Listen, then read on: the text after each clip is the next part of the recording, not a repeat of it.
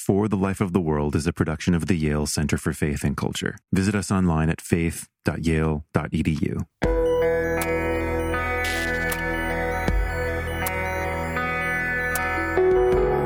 Yeah, I mean, I think success has been so long defined in a commercial society that there's this default idea of what someone means when they use that word.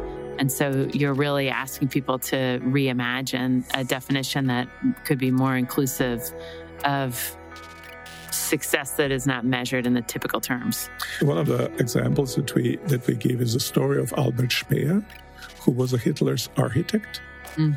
Uh, he was under 30 when Hitler um, kind of pulled him and uh, offered him a position and said to him, You know, you're going to be able to design buildings, the likes of which have not been designed since Roman times and he writes he writes it to to his daughter and also to his posterity to kind of make his uh, legacy case yeah. stick uh, a, a, little bit.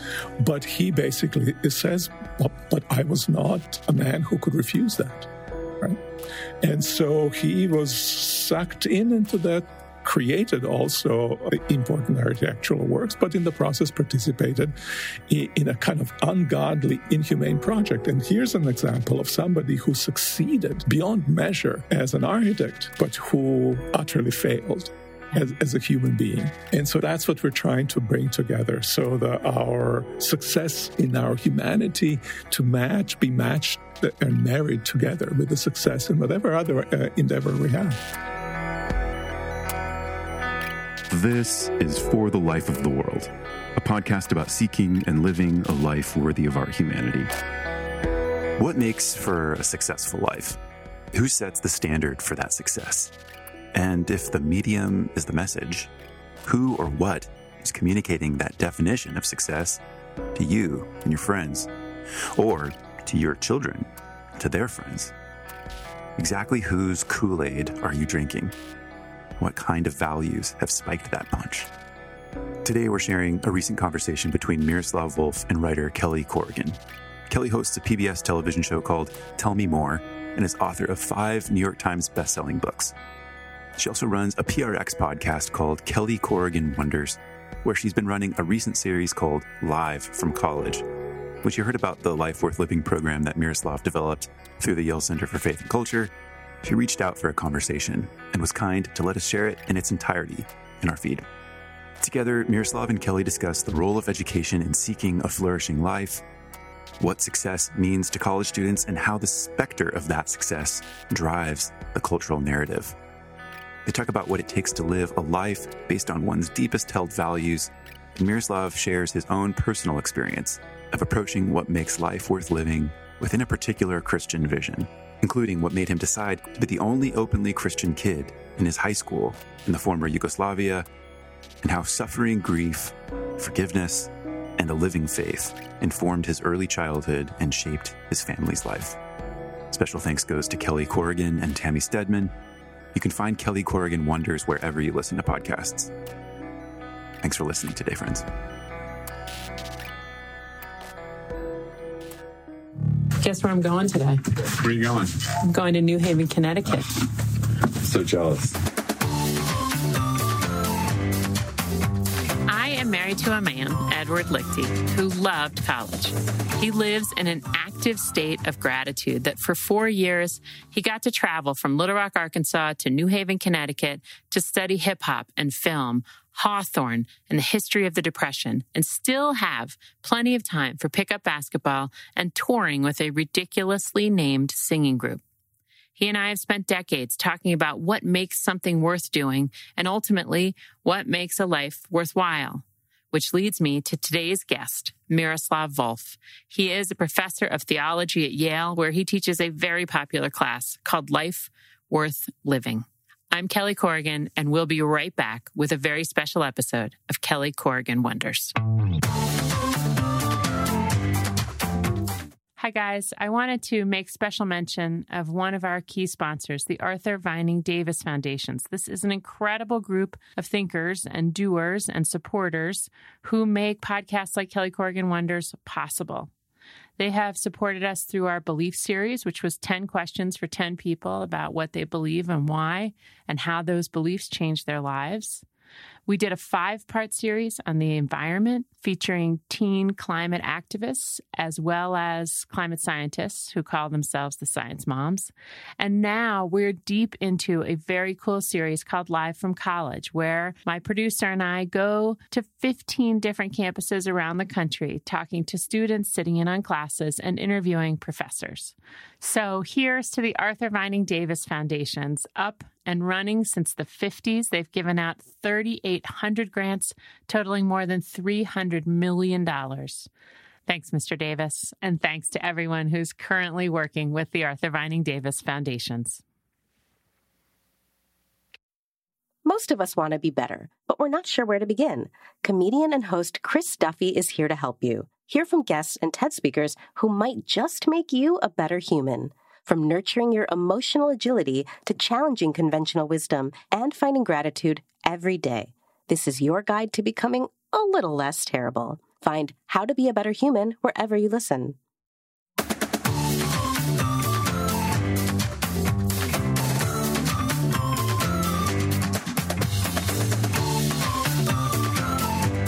Welcome back to Kelly Corrigan Wonders. I'm Kelly Corrigan.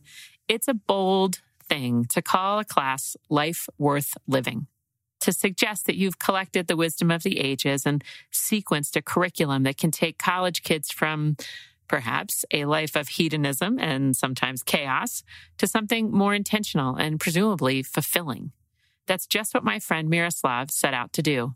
Officially, he is Miroslav Volf theology professor and founding director of the Yale Center for Faith and Culture. I like him because he has a great Croatian accent. He is full of the best questions, and his life experience is informed by a deep personal loss that we'll talk about today. Here is an unforgettable conversation with Miroslav Volf. So, I wanted to dig in with you about one particular class that you've been involved in. Can you tell me a little bit about Life Worth Living? Like, what is the scope of the class? What kinds of traditions do you look into? And what do you hope kids get out of it? Yeah, that's one of those really big questions about our class, but it is a class about big question, the big question in a sense. So, main question we're trying to ask is what kind of life, what kind of world is worthy of our humanity? Not what do you desire, but what's worth desiring. Mm-hmm. That's the kind of driving issue behind the class. And it became really important to me after I read a book by a colleague of mine.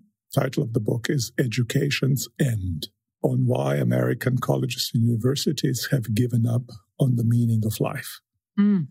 And he reflects there, Tony Kronman is his name. Uh, he's a sterling professor of law and the philosopher as well. And he reflects on the shift that has happened in the higher education in this country in particular, but analogous shifts have occurred in other uh, countries as well. And basically, he says, whereas when the Harvard was founded, the question of the meaning, question of the human purpose was at the very heart of the curriculum and other kinds of issues, uh, whether they're technical or simply explanatory, were uh, kind of feeding into that question that was around which the whole curriculum was revolving. And it remains so even through the process of secularization, where that question became central. Increasingly, other issues came up. But in the um, late 20th century, that question has been marginalized universities became institutions for explaining reality, institutions for manipulating reality, technological prowess, and explanatory power became really important. All really very important things for the life in the world today. But the question of the purposes became marginalized. And is it partially to do with who goes to college now? You know, hundreds of years ago, when those very lucky very wealthy young white men went to college. It was the life of the mind and it was a, a pearl of great price, as they mm-hmm. say, to just spend your time in these zones of contemplation. But now you're taking in all kinds of students who are coming from such a varied background that it's no longer safe to assume that they can afford this, that they have an intellectual community to return to, that they have the same aims as the original college students did in the United States. Yeah, this may be a factor, but it may your question may assume that you have to be comfortable to a certain degree, economically and otherwise, to be able to engage these great questions of life. And one of the things that we try to do in our course is to push against this idea that it is really a pan-human question. And I often like to give example of my mother who was growing up very impoverished. They had one cow that needed to be uh, fed, led to pasture, and she had to do it at four o'clock in the morning before she could go then to school. She tells me when she was seven, she was running to a forest and suddenly it occurred to her to ask the question, who am I? Why am I here? And that suggested to me that this was really a fundamental question of human existence. And when I travel, when I look around, I see people who are very impoverished asking this question, maybe precisely because of the precarity of their lives. Great religious traditions who have this issue at the heart of their concern have all been founded in settings which we would consider utterly impoverished. Nonetheless, that question was central for them. Well, you know, I blame Maslow's hierarchy. Yes. I really do because yes. it, it really, you know, it, it hit me as incredibly logical when I first encountered it as probably an undergrad at University of Richmond. And I just remember thinking like, oh, well, there, there it is. Like that, that is the process. But that suggests that you don't really have time to self actualize if you're busy trying to find food, shelter, and security.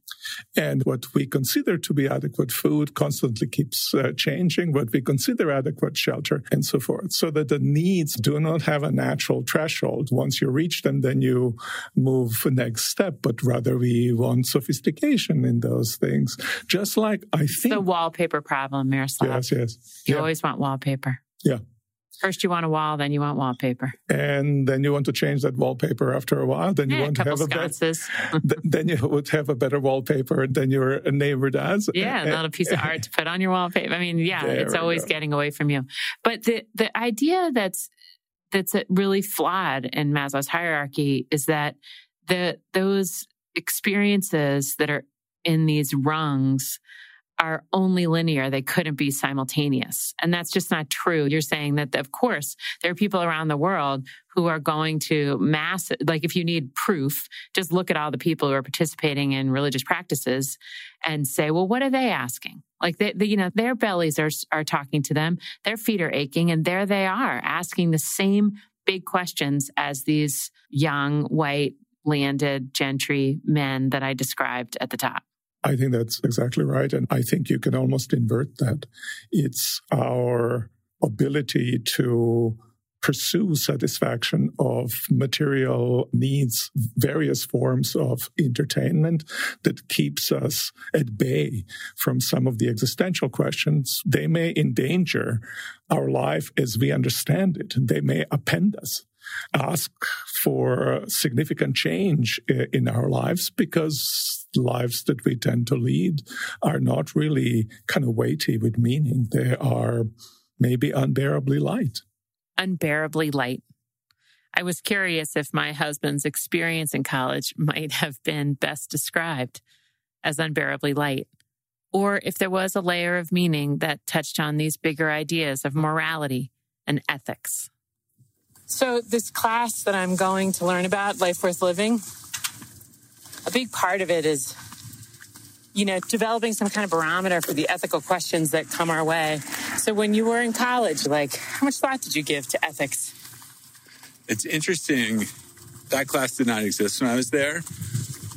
But I suppose you could say that the whole exercise of being there was about contemplating a life worth living we were lit up about apartheid. There were shanties built on one of the main quads at school.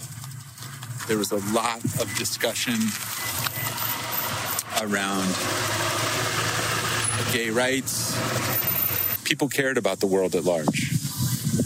It wasn't just career training. I mean, wasn't so much a place that focused on career ambition. It was, you know, much more about the world and how we might contribute.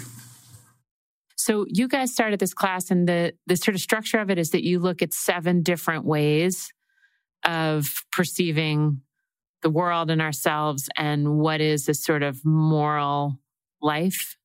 We're not wedded to to the, to the seven, but uh, alternative ways, and that may be religious, and they may be secular, but secular philosophies, utilitarianism or somebody like Nietzsche, has also asked that very question. That's at the heart of their philosophies, as it is at the heart of great religious traditions. And we organize reading these texts around some central questions, because otherwise it might end up being introduction into worldviews for dummies. What we want is for them to engage these traditions with set of questions. How do they understand what, what a truly good, true, flourishing life is? And for us, that means we ask the question, what does it mean, according to this tradition, for life to be led well? What does it mean, according to this tradition, for life to be experienced as going well? What circumstances they expect for life to have so that it can flourish? What does it mean for life to feel right? And so we have these three elements that are definitive of what a good life is, right? And then we ask the question, well, what helps does this tradition give you to achieve that life? What kind of motivations does this tradition give you? You may say, oh, it's beautiful and desirable, but do I have any reason? Right? Or then you ask the question, well, what happens when I fail? What do I do then? And it's possible to fail in one's life, not just in this or that endeavor, but in the life as such. You may succeed in endeavors, but fail in life.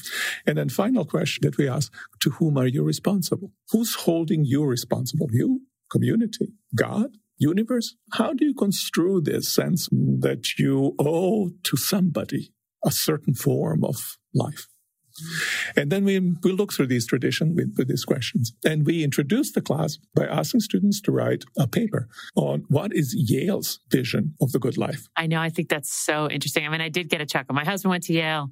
All people who go to Yale really loved Yale, it seems to me.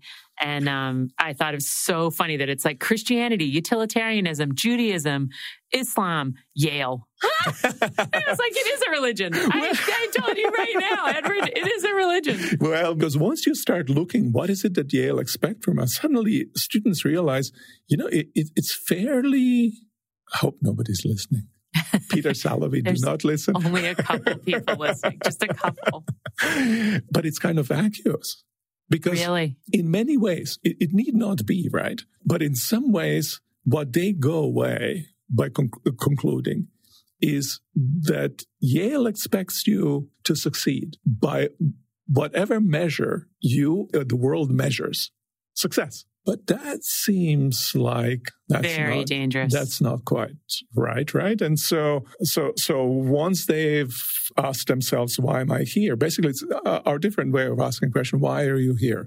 What what was in your parents' mind when they sent you here? Why did you work so hard from the time you were three years old? Right. and many of them have not asked themselves that question at all. Why? And the first paper they have to write is, there, is the reflection on what their perception of what Yale is offering them yeah. and then how they respond to that. And are you saying that by and large, they find the Yale version of a good life wanting? I think that maybe the best way to describe it is insufficient. Mm-hmm. In some ways, success is okay, but what's the content of success? And it not, it's not necessarily that they find forms of humane success inimicable uh, in Yale, but that it's kind of open. And I think that's how our institutions are designed. That's how our society is designed. You follow your dream. It doesn't matter which dream as long as it's yours. And what we want to tell students, sure, you need to follow your dream, but make sure that that dream is rooted in a, your dignity as a human being, that is worthy of how you imagine the best of us, mm-hmm. that you have reasons uh, f- for it that, that are beyond just, oh, people like that, and therefore I like it too. I pursue it as well. Yeah, I mean, I think success has been so long defined in a commercial society that there's this default idea of what someone means when they use that word. And so you're really asking people to reimagine a definition that could be more inclusive of success that is not measured in the typical terms. One of the examples that we that we gave is the story of Albert Speer, who was a Hitler's architect. Mm. Uh, he was under 30 when Hitler um, kind of pulled him and uh, offered him a position and said to him, You know, you're going to be able to design buildings, the likes of which have not been designed since Roman times and he writes he writes it to to his daughter and also to his posterity to kind of make his uh, case. legacy case yeah. stick uh, a, a, little bit but he basically says but i was not a man who could refuse that and so he was sucked in into that created also important architectural works, but in the process participated in a kind of ungodly, inhumane project. And here's an example of somebody who succeeded beyond measure as an architect, but who utterly failed.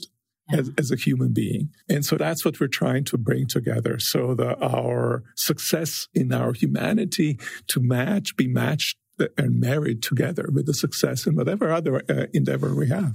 You know, I feel like when I was young and my parents were smoking and drinking and driving gas guzzlers, and that there wasn't an awareness that there are some companies that you actually wouldn't want to work for mm. for ethical reasons. Like, I just don't think that was a conversation that people had. I mean, at least not in my house, in my town. It was like very honorable to get a job and keep a job for 30 years. And if it happened to be with Philip Morris, like, who would blame you?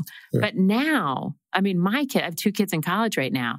Like, they're very aware of the sort of low hanging fruit, evil companies that they would not want to be associated with, that would be a source of shame for them, that their friends would be like, dude, like yeah, you're working yeah. for like big agriculture or like factory farming or dot, dot, dot, dot, dot.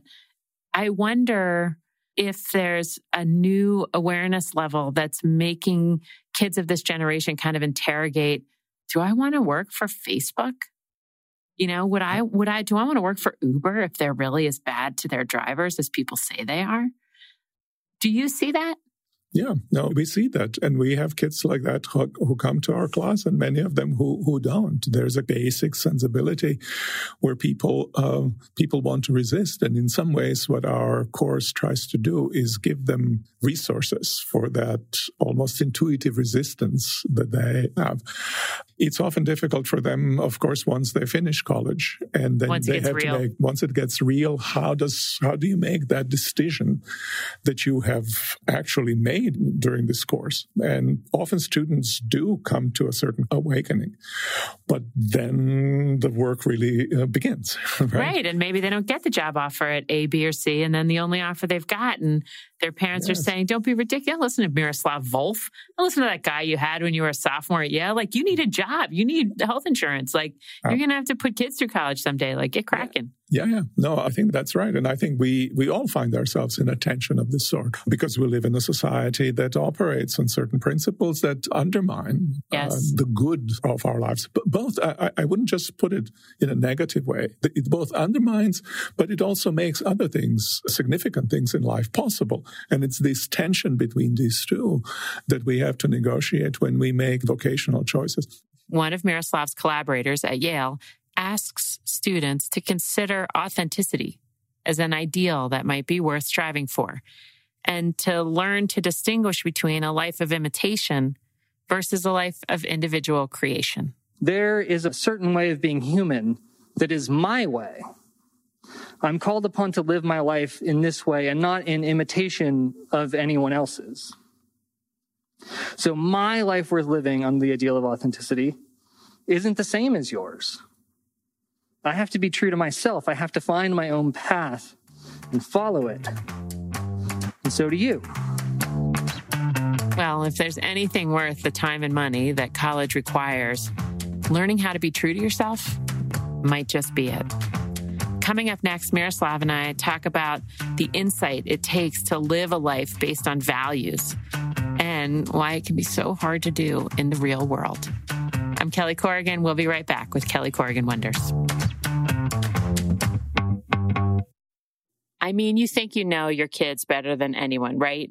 But then you're chatting and you hear some story you've never heard before. And that gets you wondering, like, how many other stories do we actually not know about each other? So enter Storyworth. Storyworth is an online service that helps you and your loved ones connect by sharing stories and memories and preserving them for years to come. Every week, Storyworth emails your loved ones a thought provoking question of your choice from this huge pool, like what's your fondest childhood memory or the best advice you've ever received. And then you read through the answers. And then after one year, Storyworth compiles all these questions and stories, including photos, into a keepsake book the whole family can share for generations. So get to know your loved ones better and preserve those special moments forever with Storyworth. Right now, for a limited time, you can save $10 on your first purchase when you go to storyworth.com slash Kelly. That's S-T-O-R-Y W-O-R-T-H dot com slash Kelly to save $10 on your first purchase. Storyworth.com slash Kelly.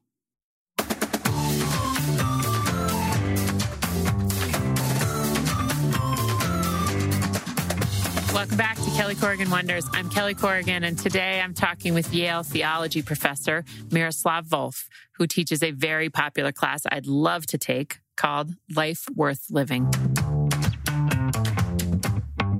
How can you make your values so stable that even under pressure, you don't take the turn that you know you don't want to take? Like, I feel like for me, and I feel like I've read this about people paying taxes and telling little lies that if they are a big donor to some charity, but then they fib a little on their tax return, they almost instantly refer in their mind to that big donation they made. Like they square it with themselves almost subconsciously and almost instantly. And I feel like that's a really understandable thing. Like, so to the point of empathy, for all of us who are trying to live in the real world, but with a strong moral center. I just want to say like that, that, that the pressures are real. Yeah. Yeah, I think so too. And I think there's a, quite a gap between insight, gaining even sturdy conviction, not just insight about a vision of a life that you want to pursue and actually being able to do that. That's what good chunk of our lives consists of in, many ways. Um, most of us in majority of our environments, we are living in highly competitive societies, but highly competitive societies that generally don't have a stable goal that needs to be reached. So it's not that I'm competing in order to achieve a stable goal, but the goal is constantly moving, which is to say I need to compete against somebody else, which is to say that I'm constantly in comparison to somebody else, uh, a loser and kind of sense of depression that has descended upon many of the of the students i think it has its source in that. So we're always surrounded by people who are better than we are. But wasn't that always true? Like why now? Why would you see a difference in your students now? Well, one of the responses to that question, Alain Ehrenberg, The Weariness of the Self, mm-hmm. gives the following explanation. He asked this question why it is that 50, 60 years ago, a kind of neurosis, inability to satisfy a certain demand, to operate within the boundaries that a society has placed, and then discomfort with those. Why is it that that was a significant uh, psychological malady? And his argument is because nothing is prohibited or very little is prohibited and you are always under pressure to realize yourself. So self realization happens in a competitive situation with others without any sturdy rule as to what constitutes success. Success is being better, but being better means I'm constantly running. As a result, we are in this squirrel wheel, no hamster wheel, not a squirrel. It's a little Yugoslavian. There we go. Right there. You don't say that over there. Hamster wheel. Do you uh, have a ham- Is there hamster wheel society? Yeah, hamster yeah. wheel society. We use squirrel rather than the hamster, but but the point is similar, right? Uh, w- where you constantly have to be running to be better than somebody else. Otherwise, you if you don't, it's not just that you're going to stay where you are, you fall. We live the way we ride bicycle. If you stop moving, you fall. But it's not enough to just move at your pace. You are, whether you want it or not, in a race, and therefore you have to increase your speed. I don't understand how that's different from what always was true. Like, let's go all the way back to the beginning of man. Like, there's, you know, a pound of flesh out there, and you're going to get it or I'm going to get it. And I'm going to feed my family or you're going to feed your family. Like, weren't we always running against each other?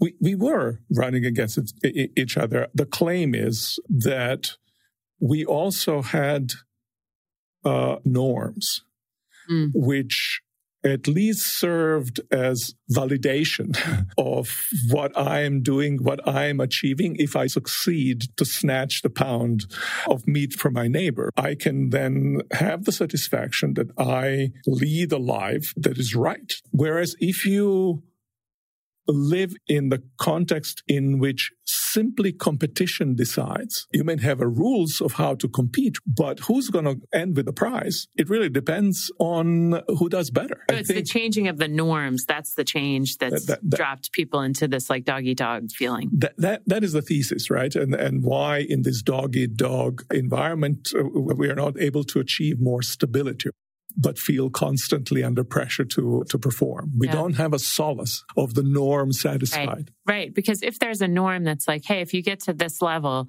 you're doing it right, then anyone can get to that level and therefore anybody can be doing it right. But if it's only if I'm better than you, I'm doing it right, then I got to stay better than you. Or if it is even if I fail in this endeavor, I have been person of integrity my devotion to it, I realize I, my humanity has been preserved. And so even in failure, loss is not a, it's a problem, of course, but it is not a devastating problem. My humanity hasn't been called into question. If you live in a performance society where your value as a human being depends on your performance, then of course, if you don't perform, you're lost completely. Right, right, because it's overly tied to your value. That's right. You can argue with it, but yeah. I think it makes sense to a certain extent. You've been teaching at Yale for 20 years or something? 25, yeah. Have you noticed a big difference in the kids over the years? Yeah, some difference. But generally, I think kids have become more dutiful in in what they what they do. And as we've noticed before, as you have mentioned, they have become much more kind of socially uh, aware much more sensitive to whether that those are ecological, social kinds of uh, issues. It's present. Uh, like they're, they're more sophisticated consumers of the world for sure. They certainly are. That certainly is my experience. They've become in many ways more fragile but they are more sensitized to the uh, injustices, to the damages that we do. And probably that burdens them also as well. Yeah. I think this ecological anxiety yeah. that they're even considering putting in the DSM as an actual diagnosis. So understandable. And a class like yours seems so valuable because you can return to it again and again over the course of a lifetime. Um, one of the seven ways of looking at the world, I keep thinking of 13 ways of looking at Blackbird, but one of the seven ways that you put out there in this syllabus is um, utilitarianism. Mm. Can you talk about how the students respond to that and what some of those discussions have been like? Well, depending how you understand utilitarianism, those have been interesting discussions, especially because we engage Peter Singer. His example is very famous, where he says, You're on your way to work, you have a new pair of shoes, and you're passing by a water fountain, and in water fountain, there's a two year old who you see is drowning. And you look at your shoes and you don't say, I just got new shoes. I think I, I've got to go. You step into that pond and you save that child. Now, what's the difference between that child here and the child in Africa that is dying? Because you have these nice shoes. If you had the shoes that were tenth of a price for those that you are wearing, that child would not be dying out there. So he makes an argument utilitarians do. The person furthest away from me is no less important than the person next to me. Therefore, act accordingly. And once that is issued as a challenge, it'll rock your entire world. Absolutely. Because it demands of you to take seriously the needs of the world as a whole. It's one of the great challenges to, uh, that we that utilitarians present to us that we also pass on on to the students in terms of what kind of life we think is worthy of our humanity. Yeah, I, I um I've just gotten really engaged in effective altruism. Yeah. And so we give 10% of our income each year for the last two years. And when you do that, you're always right next to the larger question of like, well, why not give 50%? Yes. Like, why don't I just wear these clothes until they fall apart and then buy some new ones? Like, why, why do yes. I spend money to color my hair? Why don't I just have one pair of glasses? And why don't I just get the ones from Zenni that cost seven bucks? Like, you could, you could net, it, it never stops. I mean, there's so much that's optional that you could go a lifetime without recognizing that that's optional. Yeah, exactly. That is the challenge. It hits all of us when you start thinking about it, we always think about super rich, how they should do stuff. And they become then excuse for us uh, totally. not doing anything. Totally. We have this idea that I do as a theologian from a Christian perspective to think of the world as God's home. Maybe home of homes, but it's a single home. I imagine, okay, so in a single home, you will have a, you will have a table. And imagine on one end of the table, there's a mother and a daughter, $2 a day each. In the middle of the, this long table, there is a sibling, $400 a day. And at the other end of that table is a father with $4,000 a day just for himself. If you had neighbors like that and you knew that, you'd be scandalized, right? Mm-hmm. And yet, each one of us lives in just such a home. if it's true that world is our home. Now, there, there are kind of limits to that analogy, and I'm aware of them, but a lot of the limits that we bring to that analogy are excuses. they're to our benefit. to our, they're, they're, excuses to to our benefit, and that's a, that's a push of utilitarianism, which I think those of us who come from other traditions, whether that's Jewish tradition, love of neighbor, Christian tradition, or Islamic tradition, it's a challenge to say we don't have ways in which to insulate ourselves from this utilitarian because it's a deeply human argument.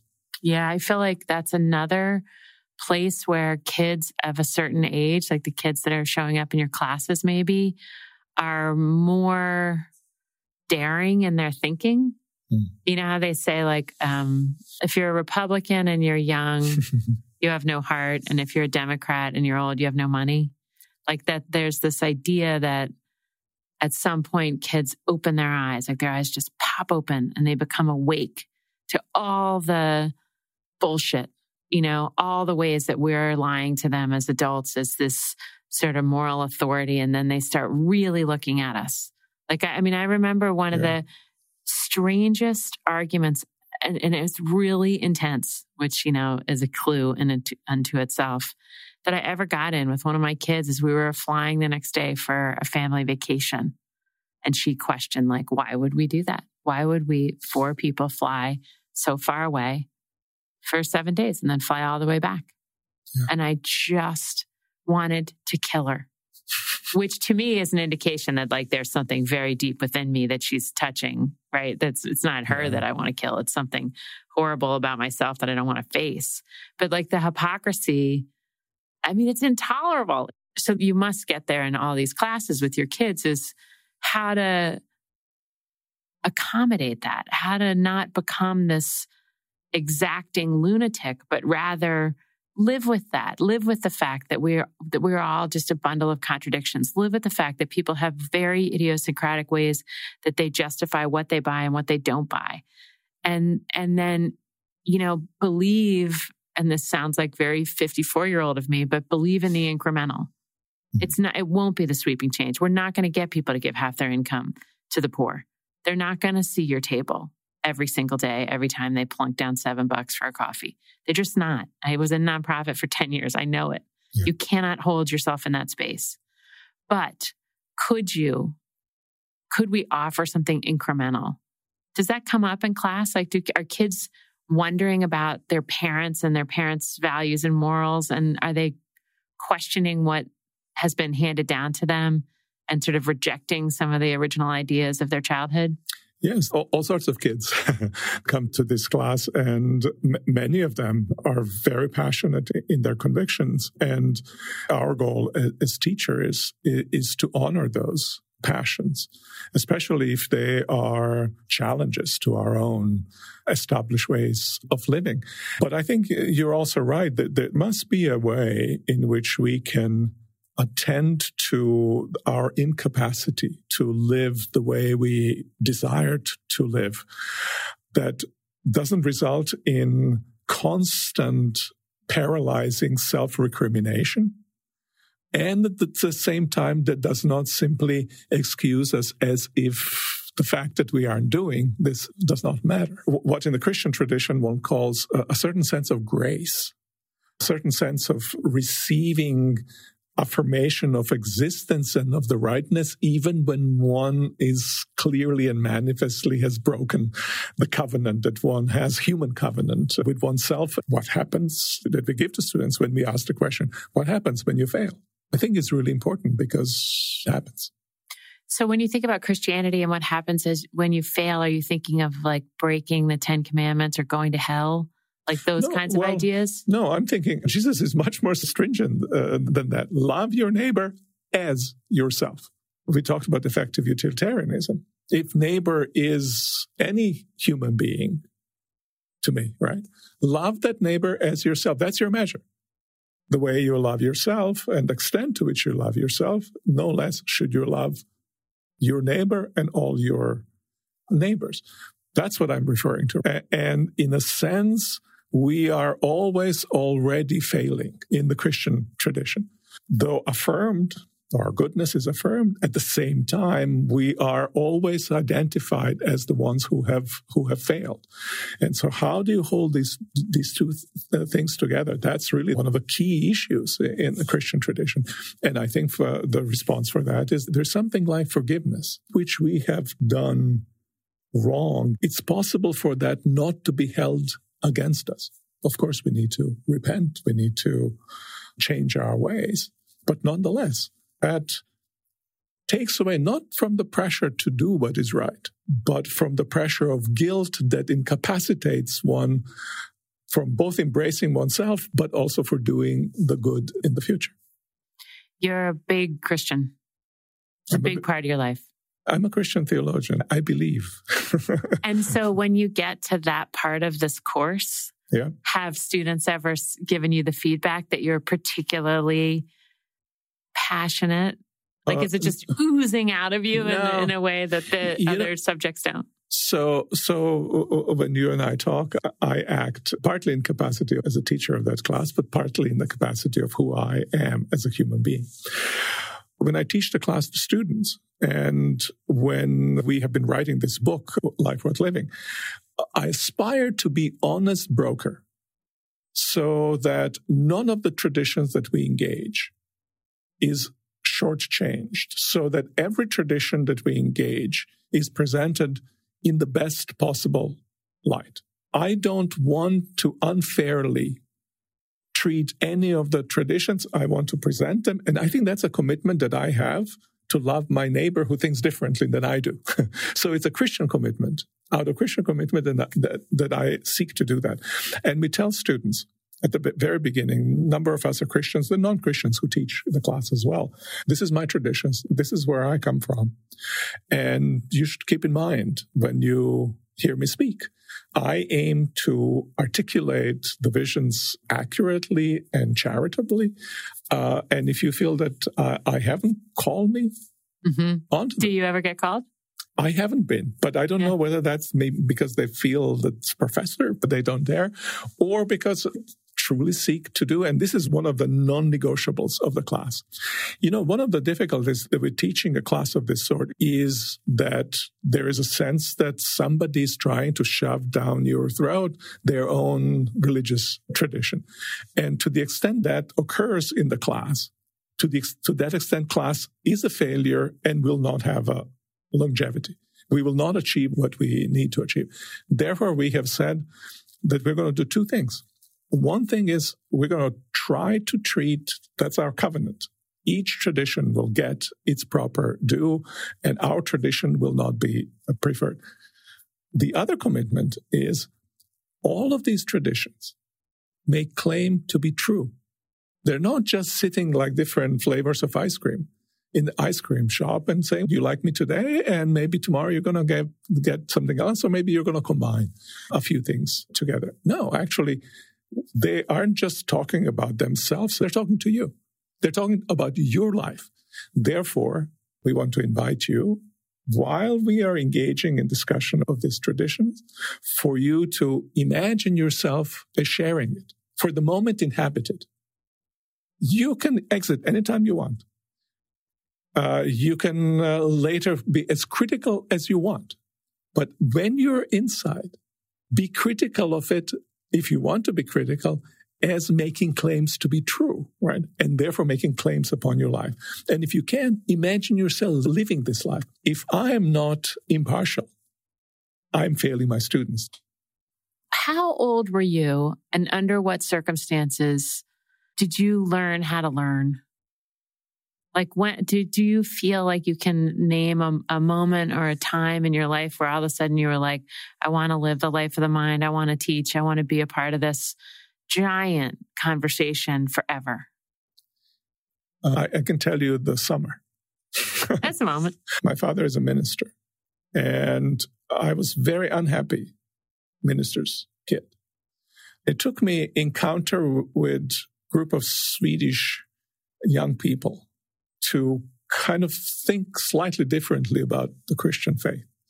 And after two summer traveling, summers traveling with them, I kind of then embraced the faith of my my parents who were, by the way, wonderful people, never kind of pressuring me. They were just model people who I call dim witted without realizing how beautiful their characters actually uh, were when I was 16. And that happened when I was 16.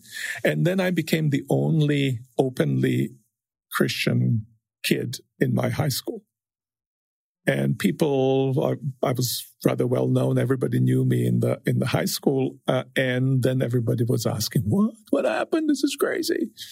and I had to to answer all these questions, and that's how the whole intellectual endeavor started for me. What happened on these trips? To tell you the truth, I don't know myself what happened. I can only imagine that suddenly being with folks who had this very natural, youthful way of living their faith let me see the faith in different way than my, when I was observing it in my father's church of all places, right? And I only know that that my mother, when I came back that one summer home, the first day said to me, "Something happened to you. You changed." And I had no idea what she was talking about, but nothing much more dramatic. And then it was a slow growth into trying to explore that. And I had the, had, had the good fortune also to be introduced then to my brother-in-law who started feeding me books in philosophy. And so one of my first philosophers whom I read was a harsh critic of Christianity, Bertrand Russell. I was reading his book Wisdom of the West, which was just translated into into Croatian, and that's how my story started. And from a technical school which I attended, I shifted to to philosophy and theology. Your parents had a terrible thing happen to them. You lost a brother who was was he five? Five. Did you feel like you were able to observe their religious convictions serving them in that horrible time? I was one, but it happened. So I can look at it only in, in retrospect. And I know their stories of what, what has transpired. It was a trying time for both my mother and my father. Where was God in all of this? And she was honest she tells of a story how as soon as it had happened, and my older brother was killed by the negligence of a soldier. And as soon as it had happened, independently of each other, my parents decided to forgive that soldier, who was devastated, obviously, as a human being. My father, even when he was uh, when the soldier went back home, this was conscripted army, my father traveled half a day to talk to him about why he forgives him and to comfort him. I thought, what an absolutely extraordinary thing for my parents to do. And especially, I became aware of it, obviously, when I had my own children. I said, if that happened to me, I, I don't know what I would do. Um, I had also a nanny at that time. And my nanny was partly to, I think my nanny, who was angel of my childhood, was partly to blame because she, you know, didn't quite attend to him. He tended to you know, run around. He had his own little soldiers uh, around, uh, uh his own uh, so big soldiers uh, with whom he was friends. He was a very outgoing uh, kid. And I thought to myself, oh my goodness, had that happened to me and my nanny was there, I, I would be furious at her, even if she couldn't have done anything. She would have been gone the moment I found out. She stayed. She didn't have anywhere else to go. She was a she was an angel of my childhood, right? And I, I think that too is a kind of trust and sense of forgiveness that I found puzzling and beautiful at the same time. And I think it all goes back to a sense of faith, sense of this is who we are. This is who our God is. This is who we are. This is how we live, no matter how difficult it is for us.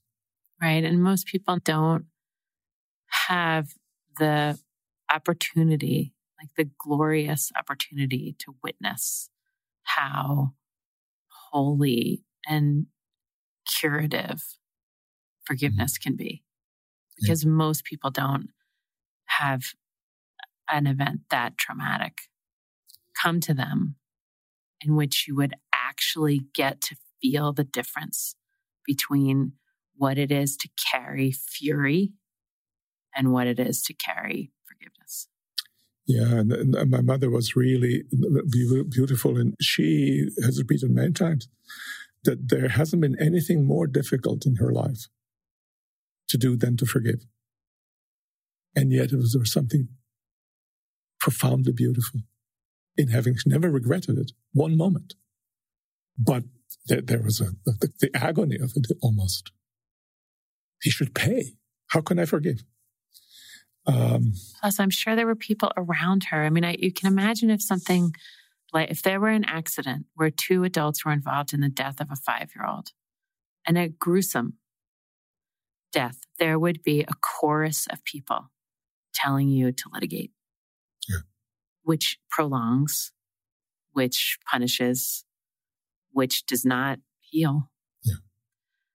So again, if we go all the way back to the top where we have our most right heart and mind in place, and then we step out into the world with its pressures and cultures and messages. Mm. And then it gets, it dissipates like our little center that we're supposed to be able to count on, like starts to get pushed around by the culture or the messages or the real world or the pressures. And just like your parents like had to step into their community, there must have been people screaming at them. You cannot have that woman live in your house. You cannot go see that soldier. You have got to turn him in. Yeah. Yeah. yeah. Um, they're, they're very, very, very firm. Mm. And the, the, what was beautiful about them uh, as well, um, I never felt the the faith as oppressive. I felt it uh, as I was growing up as kind of inane, in a sense, intellectually, but I never felt it as kind of this rigid thing. Somebody was trying to squeeze me into some kind of ill-fitting boot, and my foot just wouldn't fit uh, in that in that boot. That's not, that was not an issue. Was not an issue, right? Uh, so much because nobody was trying to push me into that boot of religion, right? Um, and sometimes you associate people with sturdy faith, like my my parents, with also kind of uh, very very strong and rigid, and they had this uh, this subtleness, and and and, it was very uh, this beautiful awareness of of their own fallibility and fragility, and they're very open talking about it, and that's to me the most beautiful part about the Christian faith environment in which I grew up the honesty of it. Mm. Uh, honesty and this striving to be beautiful souls while recognizing b- brokenness all the time. What are your parents' names and what was your brother's name? My mother's name was Mira. My father's name is Dragutin. And my brother's name was Daniel. Thanks a lot for saying yes. I think your students are really lucky to have you. Thank you. That's it. That's it. Very good.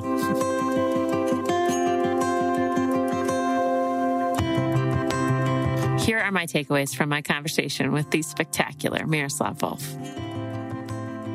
Number one, the precariousness in our lives is often the thing that inspires the existential considerations. Number two, material satisfactions and entertainments sometimes endanger our interior lives. Number three, most lives are not weighty with meaning so much as they are unbearably light. Number four, the reason we examine our lives is because it's terribly easy to succeed in endeavors but fail in life. Number five, we live the way we ride a bike, often in a race. Number six, we are by turns broken and beautiful. Such is the condition of being human. I'd like to thank Miroslav Volf and his whole team at Yale working on the Life Worth Living project. I'd like to thank the Arthur Vining Davis Foundations, investing in our common future. Thanks also to my husband, Edward Lichty, who shared his thoughts about his time at Yale throughout this episode. And of course, the team at Kelly Corrigan Wonders. That's Dean Kateri, our technical producer, Tammy Stedman, my partner in all matters, the guy sitting next to me right now recording this, Luke Sheeler of Jericho Studios in Bozeman, Montana, as well as our spectacular intern, Paige Rayburn. Thanks to all for listening. Join us on Friday for another For the Good of the Order, and again on Sunday for a new episode of Thanks for Being Here. As always, you can find me on Instagram at Kelly Corrigan. What was the weirdest class that you took at Yale? Well, it's not weird, but American film comedy was one that I took and loved and think about a lot. Like what? What, what did you watch in that class? Buster Keaton. Buster Keaton blew me away. He's one of the funniest guys ever. Never smiled once.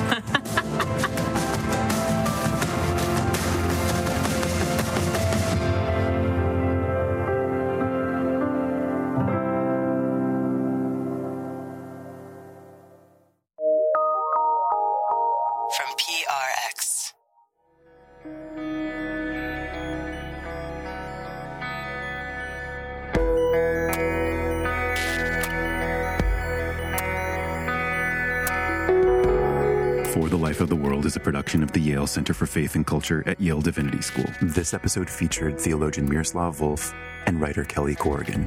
I'm Evan Rosa, and I edit and produce the show. For more information, visit us online at faith.yale.edu. New episodes drop every Saturday, sometimes midweek. If you're new to the show, Welcome, friend. Hit subscribe in your favorite podcast listening app, and we'd love your feedback. Ratings and reviews in Apple Podcasts are particularly helpful, but we're just as happy to hear from you by email at faith at yale.edu. We read each comment and do our best to respond and improve the show, bringing you the people and topics that you want to hear. And if you're a regular listener, it's a huge honor that you stick with us from week to week. So I'll ask you to step up and join us. Help us share the show. Behind those three dots in your podcast app, there's an option to share this episode by text or email or social media. If you took a brief moment to send your favorite episode to a friend or share with the world, not only would you be supporting the show, you'd be sparking up a great conversation around stuff that matters with people that matter. Thanks for listening today, friends. We'll be back with more this coming week.